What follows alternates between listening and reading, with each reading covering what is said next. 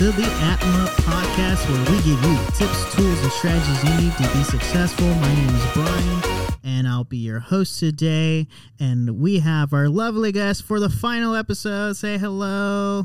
Hi, I'm Ivy. If you already know, and I'm Bree. you already know.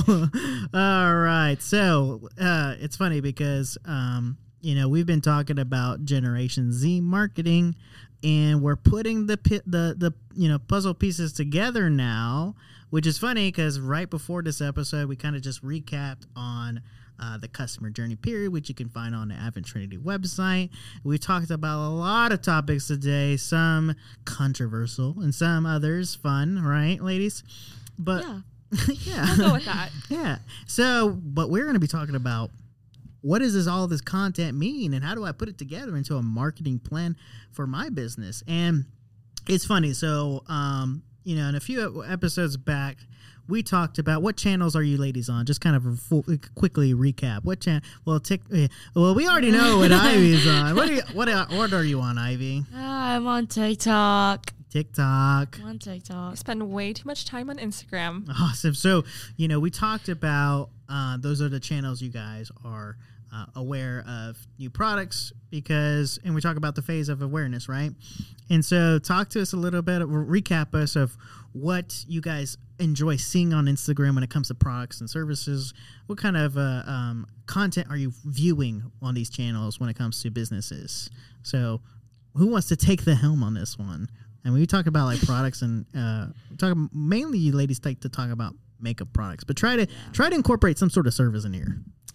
What I see a lot on Instagram is uh, influencer content, and it's, you know, marketing either a product or a service. So a lot of what I see is I follow a lot of travel channels, and they'll like promote, you know, a travel agency, or they'll promote like a hotel, or they'll promote even their own business, like their own travel business that they have going on. Mm-hmm. And that's what I see. And then that's what I get interested in. So, like for my next vacation, I want to stay in the hotel that they were just at. And I want to, you know, go to the restaurant that they just went to. And I want to be able to do the same things that they're doing. So, I feel like the influencer content that I see on Instagram is so impactful in my buying decisions. Awesome. What about you, Ivy? Um, yeah. So for me, um, like I said, I'm always on TikTok.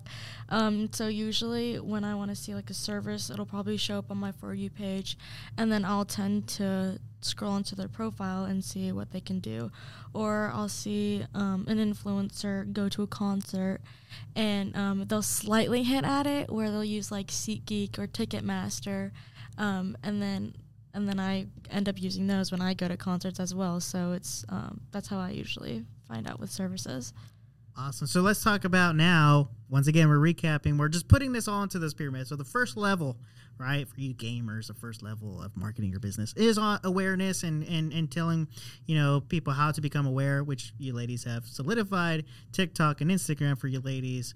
Uh, and influencer marketing, you know, that's a big deal to become aware of products and, and things going on.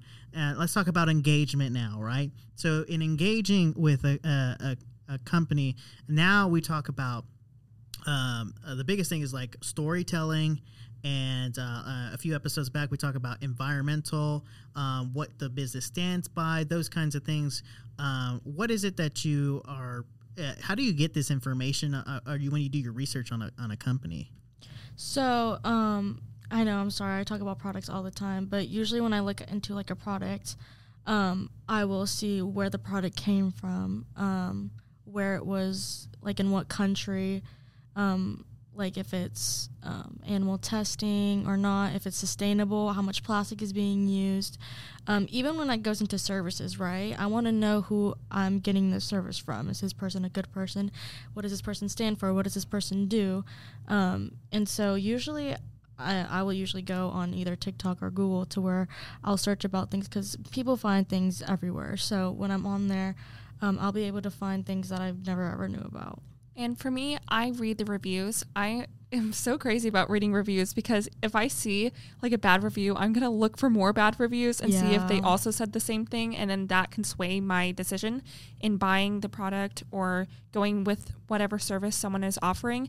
And I check on social media, I check what people are saying, what they're posting, what they're commenting under that company's page on there if they have one.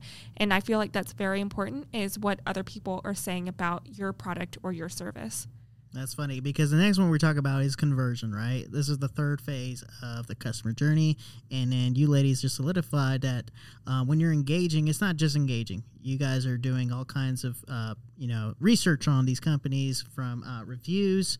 Um, you're doing all kinds of um, uh, art. You, you guys read articles on them. You do the, you even do the research. So this is pretty important, right? Yeah. And so um, when you're buying, there's obviously that buying decision of how good the product is, how because obviously you don't want to waste your money, right? Yeah. And so, um, and so you know, then we go into delight. Okay, this is the fourth phase of the uh, uh, of the customer journey, which is how satisfied uh, you are with the product or service.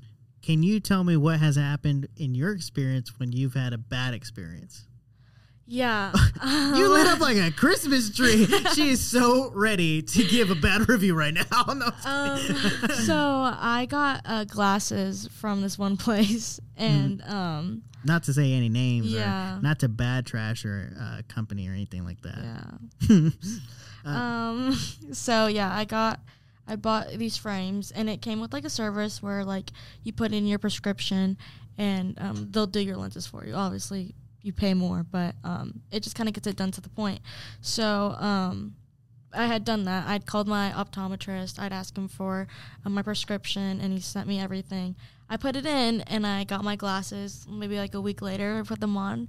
I was like, "What am I? What did I just put onto my face?" Because it was like the worst thing I ever put in my eyes. I literally got a headache, and it was just like it was so like far from what my prescription would be. But I know I put it in right. Um, because I called and I double checked, like triple checked before I did it because it was a lot of money. I mean, you know how much glasses are. Um, and so it was just kind of, I was really like annoyed by it and I was kind of frustrated. Um, so did I, you did you take your reviews to TikTok? no, I didn't. You know, I was tempted to. I was, I was. And so, what about you, Brie? Like, did you have like a bad experience? For me, I feel like whenever I, I have a bad experience, I try to communicate as much as possible. And what really makes me upset is when I don't get any communication back and it's just crickets. Yeah. And so I feel like then I'm not valued by that company at all and they don't care about my opinion or how their product or service went and they don't want any response apparently. So whenever I don't get a response back, that is very infuriating. And I hardly ever leave bad reviews. Like I'm some Google local guide apparently. For some reason I have like 300,000 views on my reviews and I've only made like two bad reviews before and it's because the companies did not respond back at all whenever I had an inquiry or a problem with their product or service. Oh my gosh, wait, there's this one time, I'm sorry, I don't want to off track, but me and my family went to um, Miami and we went and ate at this like pho place. And I put a bad review in because I got food poisoning and somebody liked my review. you know, it's funny about that. You talk about uh, reviews. Restaurants are probably the most biggest places when it comes to reviews. It's huge, right? Yeah. Because, like, for me, I never give reviews unless it's a. And this is a, on my end. This is bad. Like, if I'm that mad, I'm like, you know what? I'm just gonna go to Google. No, yeah, that's eh. exactly what I do. Usually, like, if it's like, okay, maybe it wasn't like too bad, but it wasn't the best thing in the world, I'll let it slide. Mm-hmm. But like, since I got food poisoning, I was literally throwing up. It was the worst thing ever. On my vacation that I had for three days, I was I was livid. So I I put that. I was like, it was kind of funny. I was like, my family and I went to go eat here, and instead my daughter got food poisoning. And for me, uh, I went to a restaurant in London and they had such bad customer service. In fact, I wasn't even served because they just like turned me away, even though they had multiple open seats and just sat someone in front of me. It, it was crazy. And then I reviewed them. I gave them a bad review. This is like one of my two bad reviews. And like 15 people liked it within a week. Mm-hmm. So I feel like that's kind of telling of the service. And if I don't see a review on a place, actually, I wanted to point this out. I'm kind of skeptical about it because Yeah. I'm not sure if they're legit or if the people who did review them are actual customers or anything. Mm-hmm. So I feel like getting reviews and getting testimonials is very important. Yeah, even if it's like I've seen like restaurants that have like 64 reviews, but they're five star. I'm just like nah. But if I see like a restaurant with like an like a thousand reviews and it's like a 4.3, then I'm more likely to go there, even though it's less stars. So it's funny. We talk about reviews and we talk about advocation. Right now, we just spent almost like three or four minutes talking about bad reviews, uh, which is funny because wouldn't you guys say that people do not in, in businesses, and this is what I've seen too, is that they do not spend enough time because they're so worried about awareness and engagement and conversion and making money, they forget that you have to, del- what you guys spent most of the time right now talking about delight. You guys had some terrible experiences, given some bad reviews, and then that that doesn't take them to the next step. It actually digresses them. They don't become advocates, right? They don't become what you we talked about in the last episode, brand loyal customers, right? And so you know, uh, people actually, it's funny because as a marketing agency, we spend the majority of our time, the only thing that we can control as a marketing agency is what? The awareness and engagement portion, right? We can't really, con- we can do con- conversion optimization. Uh, we can't, but we can't, you know, uh, there's the best you could do ability to to lead a horse to the water. You can't make it drink unless you put salt in the water. Yeah, I mean salt in the hay. That's what it is. Um, so that that's the you never heard of that? I was thinking about the salt in the water. No, no. Okay, so there's a saying uh, that you bring, you can lead a horse to the water, but you can't um, force it to drink. And then there's another combative saying, unless you put salt in the hay, Okay, I was like salt in the water. That's because be salt really makes bad. you thirsty. You're getting on this camera, by the way, Ivy. I'm so confused. I'm s you never heard of that? no, I've only heard needle in a haystack. Okay, so so there's a saying. I'm see Generation Z just lost, man. Just come on, these analogies. Come on. Okay, so you- None of these analogies make sense. Yes, they do. No, they Okay, don't. so if if and people, everybody's hearing this is going to comment on this. Okay, so if um. The, the the que- the saying is I got that whatever on the camera. Uh, the saying is you can't lead a horse to uh, you can't you can lead a horse to water, but you can't force it to drink. Right? You see, you see okay, you get it. You're, you're envisioning it now. Yeah. Okay. the second portion of that is unless you put salt in the hay. Because the more Well, salt you because eat. they eat the hay, so when they get the salt, then they get thirsty. yes, see, yeah, see, there you go. Okay, but anyways, uh, the moral of that story though is it took you a long time to understand that. Well, Um, no, I was just like sitting here and I just thought it was gonna pass, like a quick pass, and then you just kept on going. I was like, okay, now I actually have to think about it.